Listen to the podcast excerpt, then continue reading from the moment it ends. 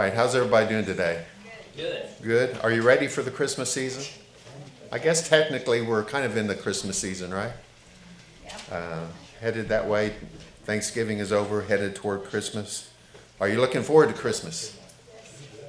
Everybody seems a little tired today. it's been it's been a hard weekend, I guess. Hard week. A lot of traveling. How many tra- how many of you traveled to different places? Lot, lot, not too many. Not too many. Well, I know Christmas is coming upon us fast, and so we're going to be doing a series of messages.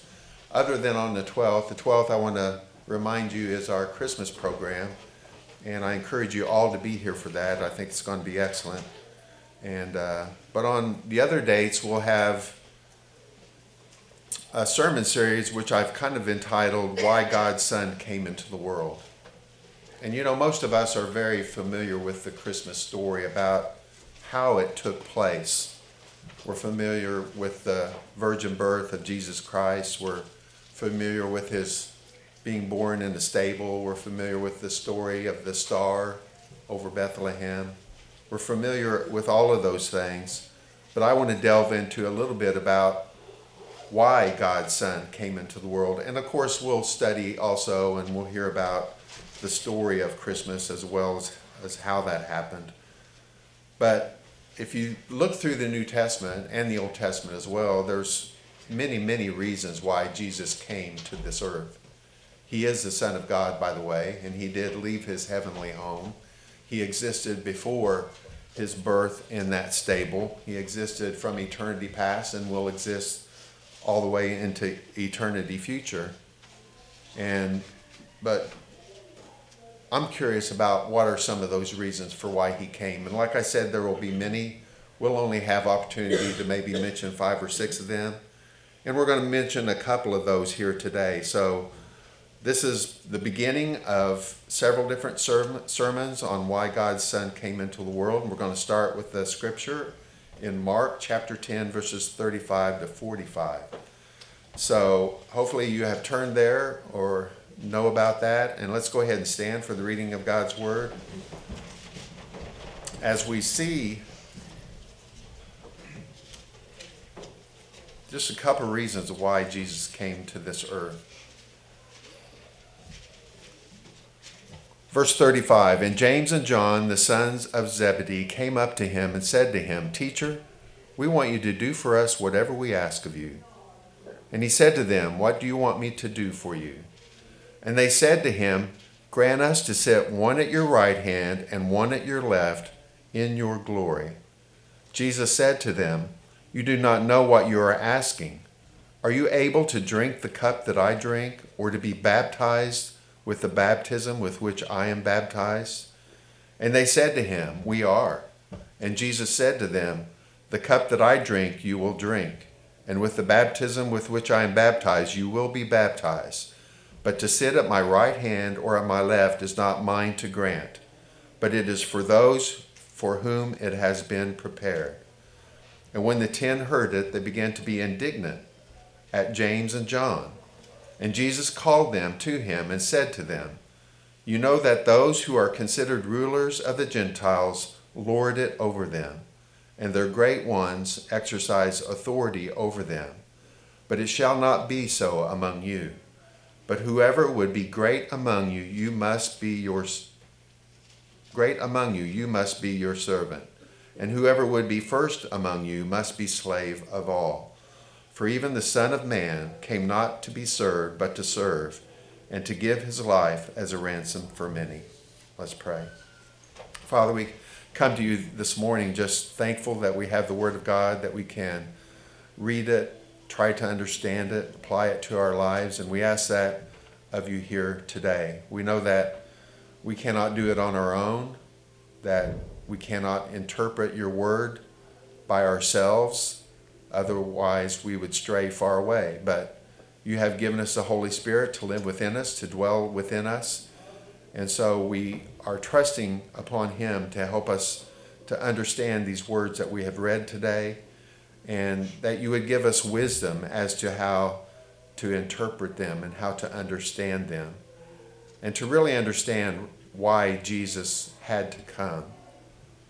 We pray that once we understand those things, that we would give room for those things in our heart, that they would change our way of thinking and change our way of living so that we are ultimately more like Christ and less like the world. In all these things, we give you honor and glory and we give you thanks. We ask these things in Christ's name. Amen. Amen. You may be seated. So it's, it's pretty clear why Jesus came in this scripture. Um, that last verse that I read, verse 45, it says, For even the Son of Man came not to be served, but to serve and to give his life as a ransom for many. So even within that verse, we see that Jesus came to serve. Jesus came to serve us. He did not come for himself to be served by us, but he came himself to serve us. And he did that in a couple different ways. So I want to talk about the first one first. The first is that Jesus came into the world as an example to show us how we are to serve one another. We are to serve each other, right? We within the church are to love one another and serve one another. We serve one another by meeting physical needs sometimes, emotional needs, but many times it's spiritual needs. We, we meet as the body of Christ to encourage one another in the faith, to learn more about Jesus and what it is to live and follow after Him. But there's a problem with this, and that loving others by serving others does not come to us naturally. It does not come to us naturally. If you think about those who have never heard about Christ, it is not a natural thing for them to serve other people. There's a reason why we have such a fantastic military and fast, fantastic medical professionals and pastors, even who are willing to serve us. And that's because of the example that Jesus Christ has given us. I think that's where that comes from. And so we don't naturally do that. And the perfect example of that is James and John in our scripture that we have here today. Now, James and John, two brothers who were fishermen, but their nickname given to them by the Lord Jesus was that they were sons of thunder. Uh, One person wrote this about this. He said, You don't get a nickname like Sons of Thunder for no reason. But that is how Jesus named his disciples James and John. They were rough hewn guys, amazing, colorful characters. They would not back away from confrontation. In fact, they may even have looked forward to one. They could be very aggressive and they could also be very insensitive. In other words, at this point in their ministry, they were like bulls in the china shop, right? You heard that old saying? You don't let a bull loose in the china shop. Well, that's what it was like letting James and John loose. Every indication that we have in Scripture is that at the beginning of their ministry with Jesus, they were arrogant, they were demanding, they were impatient, and they were insensitive. They were the ones who, when the people, I believe it was of Samaria, rejected Jesus, they said, Do you want us? They said to Jesus, Do you want us to call down fire upon them? So they, they were kind of like Peter in a way. They were all friends, of course, kind of this inner circle James, John, and Peter. But they were all similar in that they were very demanding, they were very outgoing, and sometimes insensitive. Now they say this to Jesus. They demand that Jesus, we want you to do whatever we tell you to do. That's arrogant, right? And yet, really, if we think about it, that's many people's perspective on what God is like to, to them. God is there to serve us, God is there to answer our selfish prayers, God is there to be there for me, right? And that's not exactly the way it is in the Bible. We exist to glorify God.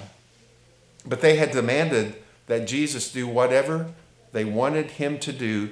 And this is just following the previous section of Scripture where Jesus has told them, I am going to Jerusalem and I'm going to die, I'm going to be tortured, and I'm going to be raised on the third day. So they take this as the time when they're going to ask Jesus to do whatever they want him to do. So, insensitive, right? Insensitive, arrogant.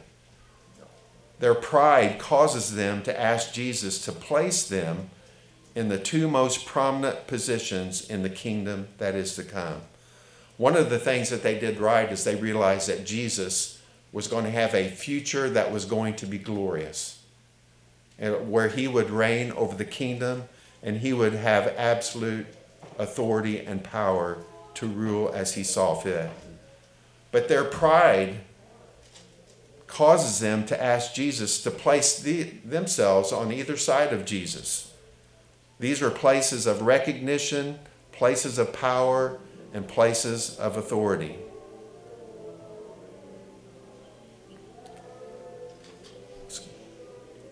We can hear that, can't we? I hope you can hear that. so, uh, but these are places of recognition, power, and authority, and they're a little bit arrogant to request that they would be put in those positions. This is not the way the kingdom of God works, is it? And I mean, you guys know this. This is nothing that you haven't heard before. But I would be wary of anybody within the church who wants a position just because they want the recognition or the power and authority, right? We are servants within the church. And yet, these disciples, they foolishly trust in their own ability because when Jesus asked them, Can you basically go through the suffering that I'm going to suffer, the cup, take the cup, take the baptism that I'm going to take that? Look at the words that they say in verse 39 We are able we are able. We were talking a little bit about this in Sunday school, I think, but we don't have any ability to do any of this stuff, do we? We don't have the ability to be other people's servants except for the power of the Holy Spirit that is within us. Amen. And so this causes the other disciples to be angry. It causes discord within this group. And Jesus says, Come on, everyone get together. I'm going to straighten everybody out. First of all, he says to James and John, he says, You don't know what you're asking.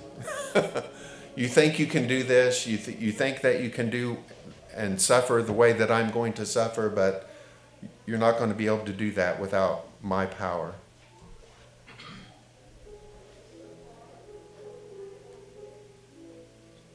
I think that James and John are trusting a little bit in their own ability and their good works.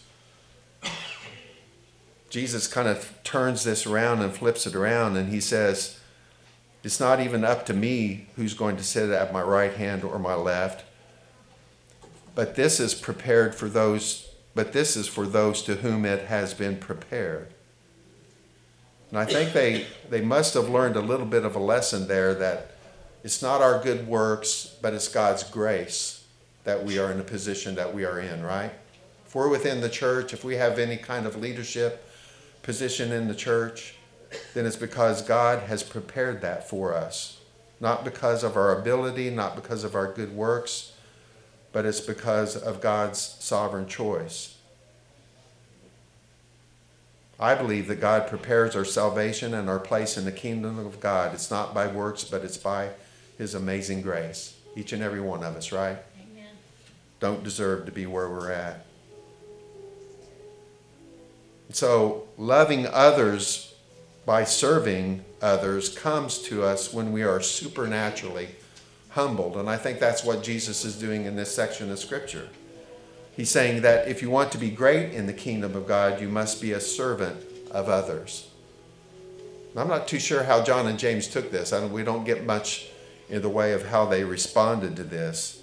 But ultimately, I do think they learned this and responded to this and they were supernaturally humbled.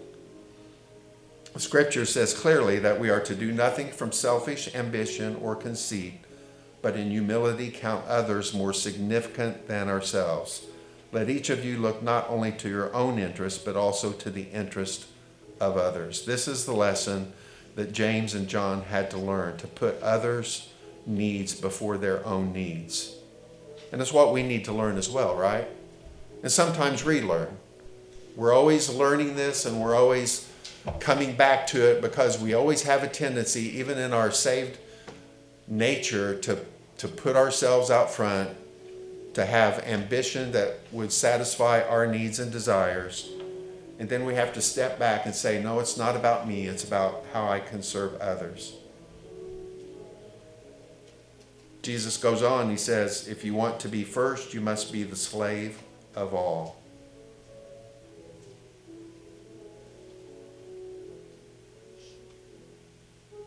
In other words, if you want to be first, you have to let others go first. In a sense, they have to go before you. You must give them preference.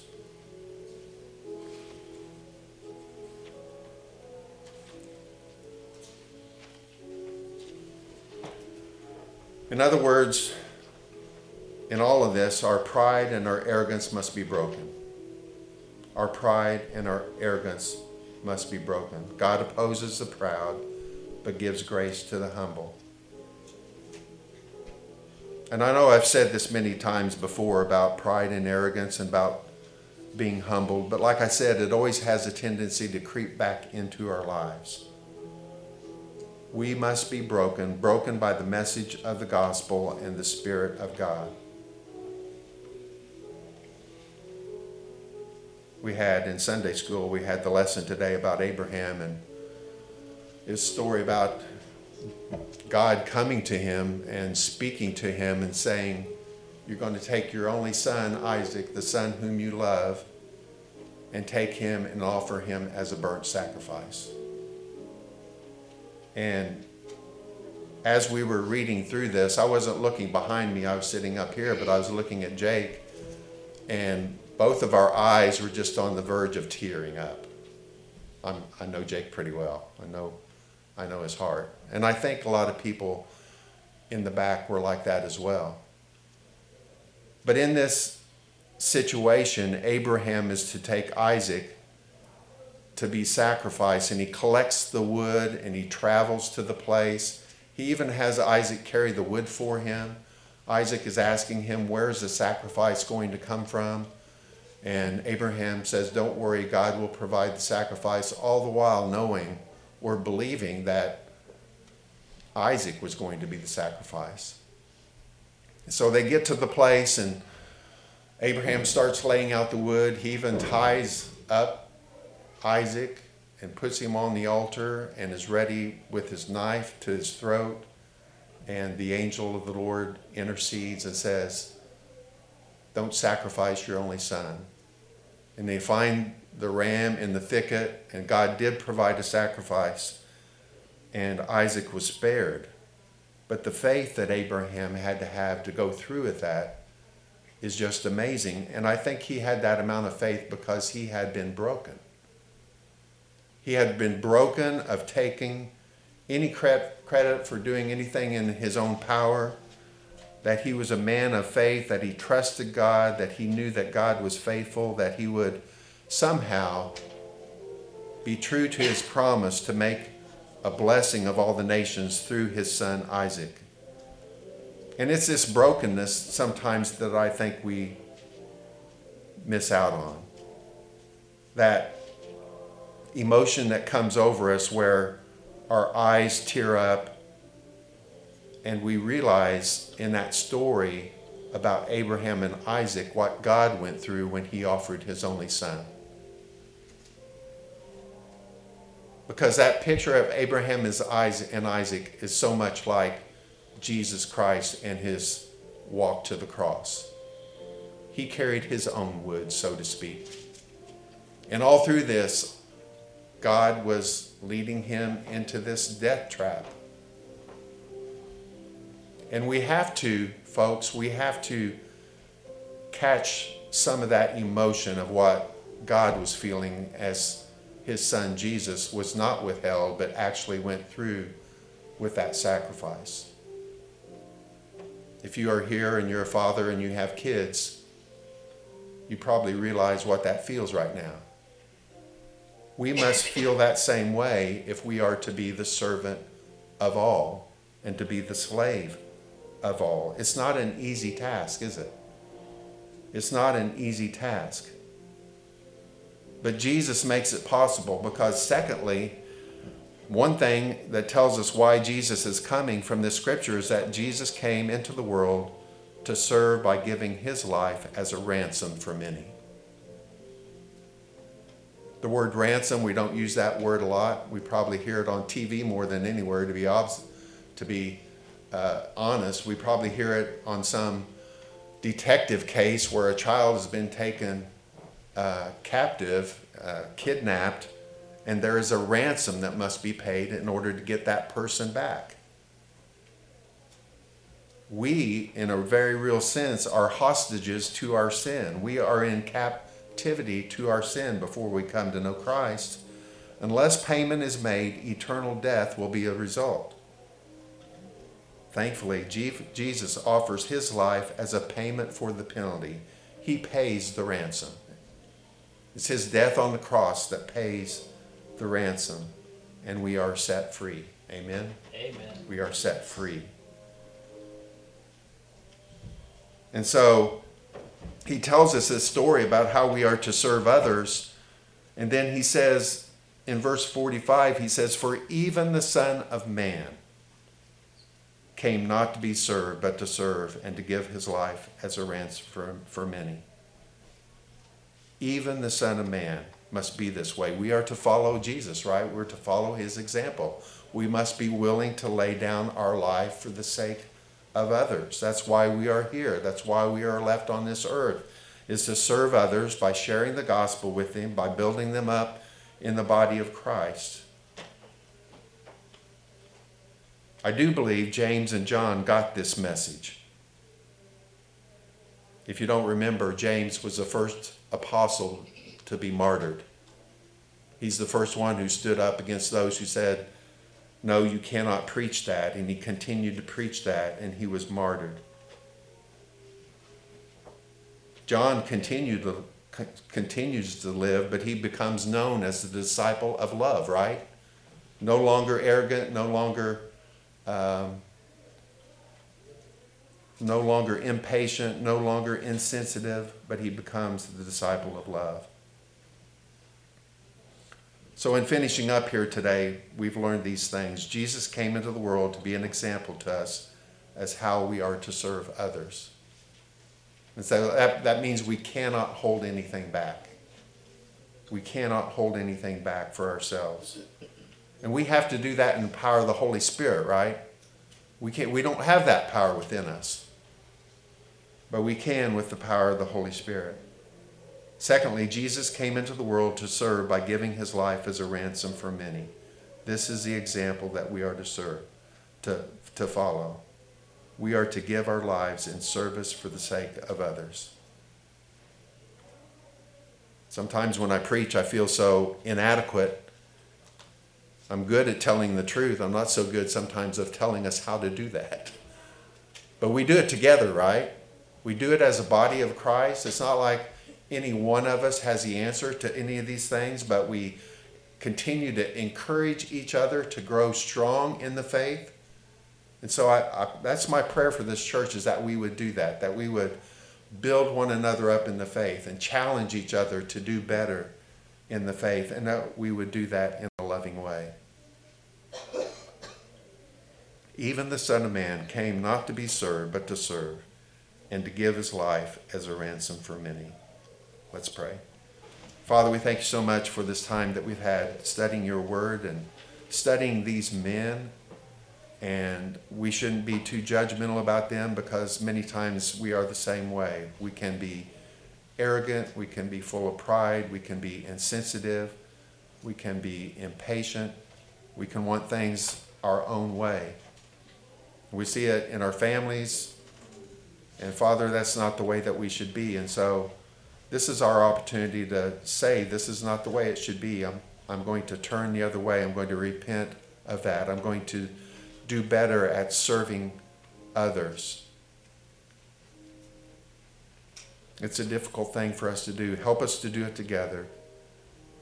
And help us to do it in the, your power and not our own. We ask all these things in Christ's name. Amen. Amen. And He will do it, right? If we pray that, He will do it. So let's go ahead and stand for our final song.